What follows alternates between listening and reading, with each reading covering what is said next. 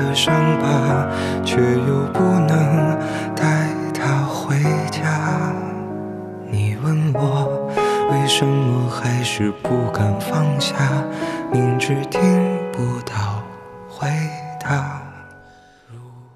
北京时间十二点零八分，这里是正在直播的文艺大家谈，来自中央人民广播电台文艺之声。各位好，我是小东。各位好，我是小昭。作为中国最知名的大学之一啊，清华大学一直受到社会各界的关注。似乎它也挺配合大众和媒体的，每年都会出这么几个热点，出点新闻。比如今年初上映的电影《无问西东》，票房口碑都取得了不错的成绩。比如去年的年初啊，一则会游泳才能毕业的新规也是引发了热议。还记得当时清华大学校长在全校的教职工大会上宣布说，一七年开始啊，这清华大学的学生必须通过游泳测试，否则就不能够获得毕毕业证书啊。学生有皮肤病等特殊情况除外。这个消息一出，当时也是引发了社会的关注和热议。对于旱鸭子来说是坏消息啊，对于我这样有深水证的人来说呢，好像也没有太大的问题。你的问题在于是能怎么考上清华？对对对，这这是一个关键。游泳不是问题。呃，如果要是这个有深水证就能进清华的话，那就好了。当然没那么容易啊。扩建校区了。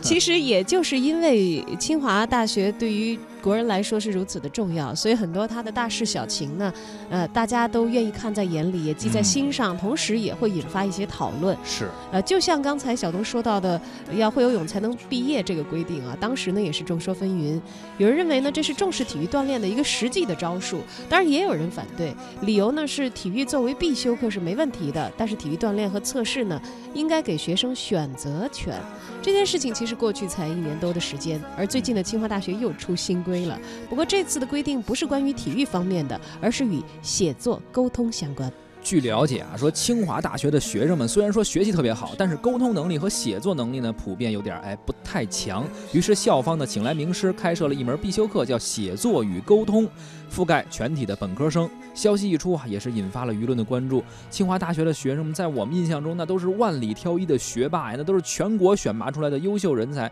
怎么这个写作和沟通还成了问题呢？啊，还需要单独补课了呢？这又反映出当代大学生所面临着怎样一种问题呢？这个写作和沟通啊，对于现在年轻人来说又有着怎样的意义和作用？这期节目咱们聊一聊清华大学开设的这门课程。同时，如果您是学生家长，或者您就是一位大学生。包括您孩子如果是中学生啊，都可以听一听，因为今天我们这节目中有两位嘉宾会从不同的角度给您分析分析这个，呃，年轻人或者学生写作和沟通能力的重要性。对，写作和沟通似乎大家从开始读书写字开始就在接触和学习，但是其实学习到的程度深浅，这个差异就太明显了，不一样，非常大啊。那么也欢迎大家参与到我们的节目直播实时讨论当中，关注文艺之声的微信公众号发来留言，还有可能获得我们赠出的意大利钢琴体验音乐。乐节的门票，那么意大利钢琴体验节呢？我们也在节目当中介绍过，是由中华世纪坛艺术馆呃举办的一次活动。在这次的音乐节上呢，有六位杰出的意大利钢琴家会在中华世纪坛艺术馆举行一系列的钢琴展览和讲座，也以音乐会的形式来邀请大家一起参与我们的音乐体验啊。从古老的羽管键琴，一直到迷你型的黄风琴和管风琴，古钢琴有很多都会在这里进行展示。除了这样的音乐体验啊，我们还有观影团的活动也继续。五月二十六号，本周六的十二点，万达国际影城北京西铁营店文艺之声观影团为您推出了国产电影《西小河的夏天》以及迪士尼的 IMAX 新片《游侠索罗》啊，《星球大战外传》这个两片联映的活动。发送您的姓名加上电话加上西小河和索罗到文艺之声的微信公众号就可以抢票报名了。你问风为什么拖着候鸟飞翔，却又吹得让它慌张？你问雨为什么滋养万物生长，却也湿透它的衣裳？你问他为什么亲吻他的伤疤，却又不能带。为什么还是不敢放下？明知听不到回答。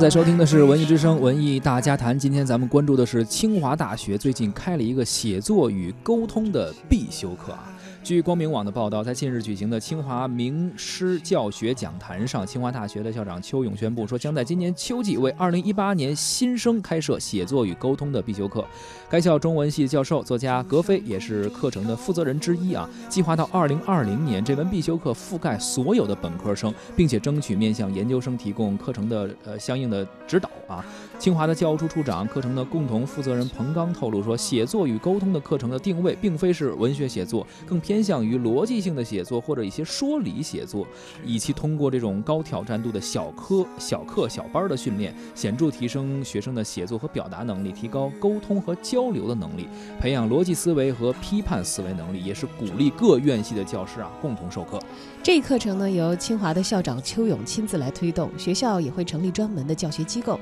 组建不少于二十五名教学的系列专职教师的教学队伍啊，而且会鼓励各个院系的不同专业背景的老师呢，共同来参与授课。课程采取小班讨论的方式，每个班限十五人左右啊。不同的讲师呢，也可以根据自身的专业背景和学生的具体情况，在教学内容和风格上呢有所不同，但是在训练的范式和学生写作的产出，以及教师对于学生写作和沟通实践的指导等等方面，做出相应的一致的一些要求。对于清华大学开设这门课啊，学生们其实基本上还挺肯定的。很多学生认为说开这个课有必要，比如有人就说啊，说我觉得这个课有必要啊。对于我们大学写这个毕业论文的时候，包括以后参加工作的时候写一些总结呀，或者做一些文案呀，肯定会有好处的。还有学生朋友们说，说我我觉得这门课值得学习，为什么呢？因为说自己还是有点偏科，这理科生比较多，理科专业啊。说写作和沟通呢，在以后的学习和工作当中呢，都用得到。在大学这个阶段，还会有深深入的学习和锻炼呢，确实是一件不错的事情。所以你看啊，对于这个课程的设立啊，学生们普遍还是很赞同、很认可的啊。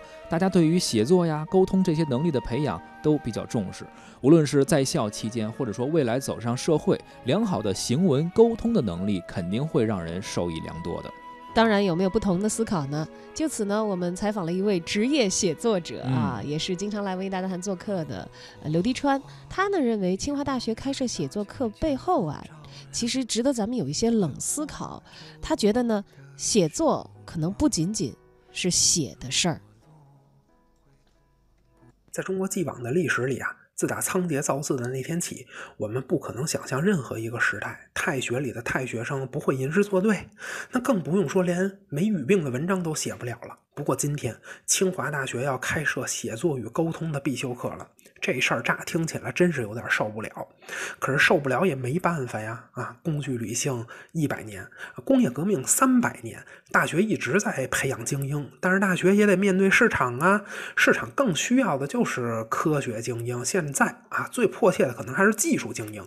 这一点其实中国的大学最清楚。从西周一直开到晚清的国子监，那不就是因为没有面向市场，所以就关门了吗？它关门了，大学教育才得以成为新的精英教育。现在的问题是，中国今天的精英教育真的迫切的需要汉语汉文字吗？好像并不是这样了。只要你学的不是汉语或者是国学一类的专业啊，那么这个英语考试伴随你人生的时间一定长于语文考试。如果你从事的是技术方面的工作呢，未来你更需要的技能是人机对话，是计算机语言。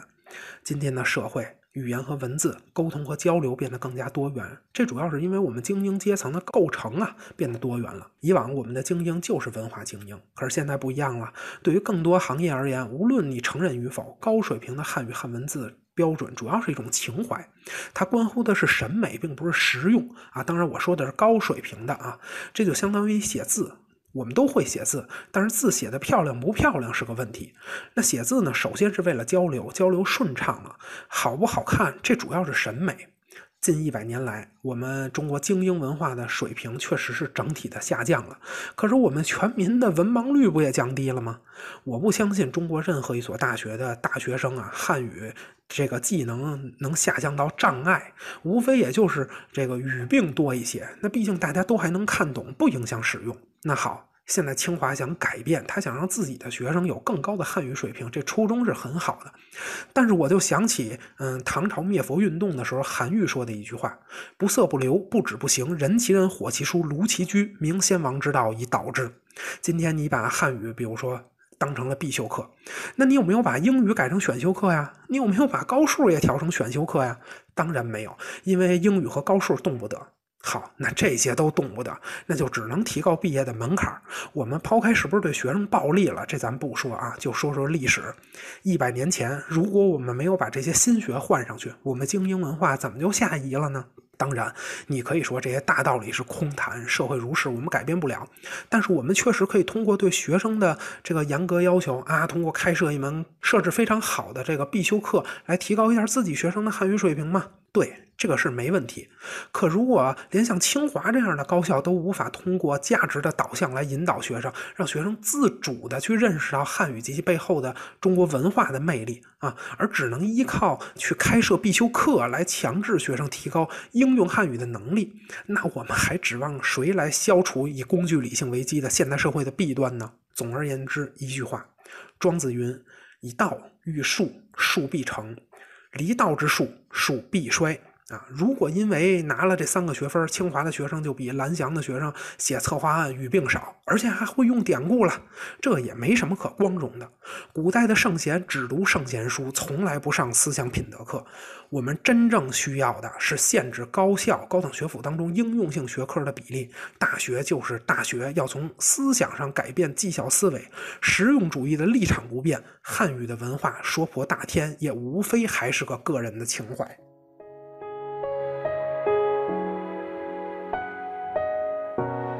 刚刚听到的是来自青年作家刘迪川，他来谈了谈写作表达这些事儿。其实无论是情怀，无论是思想啊，这个近年来大学生写作能力越来越差，这个事实是不可否认的。呃，相关报道也经常出现啊，比如说《光明日报》就报道过，说无法表达出自己想表达的意思，包括论文缺少逻辑，还有总是有很多病句，包括不会总结等等，这些让不少学生表示说，一写论文就发愁。此前就有一篇词不达意啊，随便堆砌的一个论文，博士论文啊，还是。是让作为教育部这个博士论文抽检评审专家组的这个南京大学的教授陈基德直接在网上开炮说，论文里有这样一个标题，我给大家读一下，您看您能不能听懂啊？说综合近年来奥斯卡最佳摄影奖来分析这《拆弹部队》和《阿凡达》两部作品代表性的强的电影，以及奥斯卡对数字时代电影摄影的审美倾向。不知道，我真以为人这个博士啊写这论文可能挺高深，咱看不懂。但这分明就是好几个病句。对，好像是你想想，你你说行文当中有的时候有一些错漏，可能难以避免，但是在标题上，对。好歹再长，它也就是那么一两行，能不能稍微捋一捋、改一改，把它给说顺溜了？就是常说的都是中国字儿，全认识这字儿，但是就是读不明白。但这不是说我们不理解，这里面确实有很多的语病啊。当然，这可能是一个典型极端一点的案例，但不可否认，随着现在电子设备越来越多呀，然后提笔忘字的人可能就越来越多了，信息技术越来越发达，人和人的沟通哎越来越便捷，但是可能面对面的交流就越来越少了，这沟通中的温度啊，可能也越来越降低了。一时之间呢，当代的年轻人用流畅的也富有逻辑的语言文字去表述一件事情的这个书面写作的能力，似乎是在减弱啊。人们似乎有了面对面说话的一些恐惧症，还有能够发消息的就不打电话等等这样的一些心理上的一些变化。而清华大学开的这门课呢，叫写作与沟通。那么除了写文章的能力，其中沟通的能力训练呢，也被。列入了其中，究竟是什么造成现在很多人的写作或者沟通的障碍呢？而良好的沟通和写作能力对于当代的大学生甚至职场人来说有怎样重要的作用？我们请到下面这位嘉宾啊，中国传媒大学教授柴路静，他不仅是呃平时教课就是要教表达、教沟通，同时他也是教育工作者，所以从清华的课改以及表达沟通和写作这两个方面来跟我们聊一聊。一般汉语言文学专业肯定是开设写作课。我记得师范大学很多给本科生开写作必修课，面向全体本科生开必修课。特别是在清华这种在一些人眼中以理工科为主的院校，一时间难免会成为话题。课程改革是有针对性的，一般主要有几个原因：第一，原有的课程体系和课程设置有不符合大学教育规律的地方。第二，原有的课程不适应新时代、新时期大学教育发展的实际；第三，针对大学普遍存在的知识体系或者能力方面的不足；第四，教育创新大势所趋。当然，每个具体的院校还有其他各自的改革初衷。就开设写作与沟通必修课来说，我想首先它是一种回归大学教育要义的举措。在大学发源地的欧洲，写作课几个世纪以来都是本科生的必修课。高等教育最发达的美国，写作和辩论是大学里重要而热门的选修课。在文理学院，写作课是各专业学生的必修课。我国古代教育也强调六艺：礼乐射御书数，其中就有书写作文。但是在近几十年来，写作课却只在一些文科专业开设，造成了很多学生提笔忘言的窘迫。在互联网技术和全媒体传播发达的当下，我们每天一睁眼就离不开书写和沟通，还没起床就发个微博或者朋友圈，或者跟个帖发表个评论。上班要开会、提交策划书、宣讲稿、产品介绍等等；找个工作呢，先得过写简历这一关；面试时需要提交各种文案，还要应对人力资源部门的各种拷问；谈个恋爱吧，有各种节日场景需要你去表白；还有些年轻人希望一朝成名天下闻，参加各种选秀或者是比赛，那更是要展现娓娓道来、口若悬河或者舌战群儒的风貌。但是有些学生的写作与沟通能力看似却出现了滑坡现象。就我对大学生的日常观察来说，他们越来越多的用表情、图片或者是网络黑话来表达意思，越来越少用完整的句子或者篇章来说明一件事情。抒情的语汇也越来越单一和集中。跟学生们微信或者微博交流，多运用的是意会而不是言传的本事。但是有些接触网络语言不多的长辈前辈，经常会跟年轻人产生文化误读，甚至出现感情间隙。假如这些还能对付得过去，那么作业和论文对老师和学生来说就算是折磨了。这不在春天这个答辩季，满眼满耳的都是老师的不满和痛心，语法不搭，语句不通，用词不准。不懂论证，不合逻辑，言不由衷，常识混乱，甚至有的学生连起码的文章规范和书仪都不知道。大概对于很多专业的学生，他们的写作底子还是初中作文课打下的。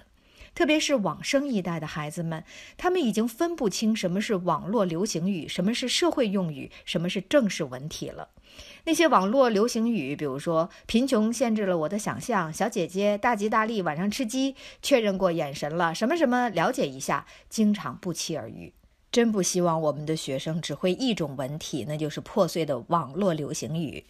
一直以来，我们的文化中还存在着重文轻语的认识误区，那就是重视写作，轻视口语表达。比如说演讲、辩论、朗读等等。近几年，随着大传播观念的增强，各行各业的人们开始重视口语这种沟通方式了。行政领导、公司管理者、业务骨干、行业新手、青年学子，无论是在面向公众还是在圈层交往中，都躲不开演讲、辩论和朗读。在学生时代接受大学教育时的写作与沟通的专业训练，能在这个一夜便能成名的时代，给大家的形象和实力加分。清华的这个课改成为社会热议话题是件大好事。我们常年呼吁的语文并重的观念，开始被大家欣欣然付诸实践了。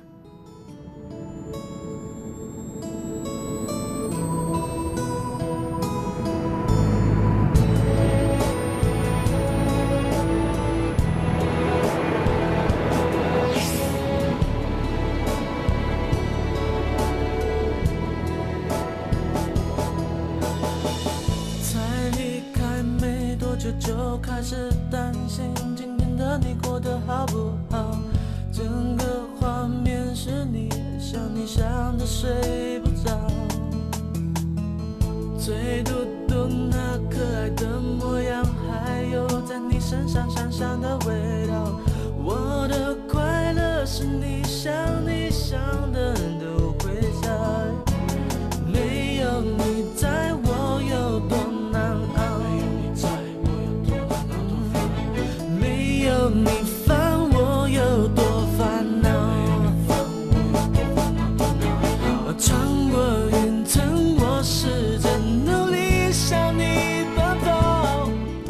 刚听到的是来自中国传媒大学教授柴罗静他的一些观点啊，也是聊了聊现在可能很多年轻人愿意用网络语言，而正常的沟通可能不会表达。不要像这首歌唱的是这样，面对面的时候我们开不了口。啊，当然了，这个不管是这个呃语言还是文字啊，这嗯。都是咱们这个借以表达的一个基础性的工具。其实 不管是这个刘迪川说的说啊，连清华要做这些基础性的训练，觉得有一点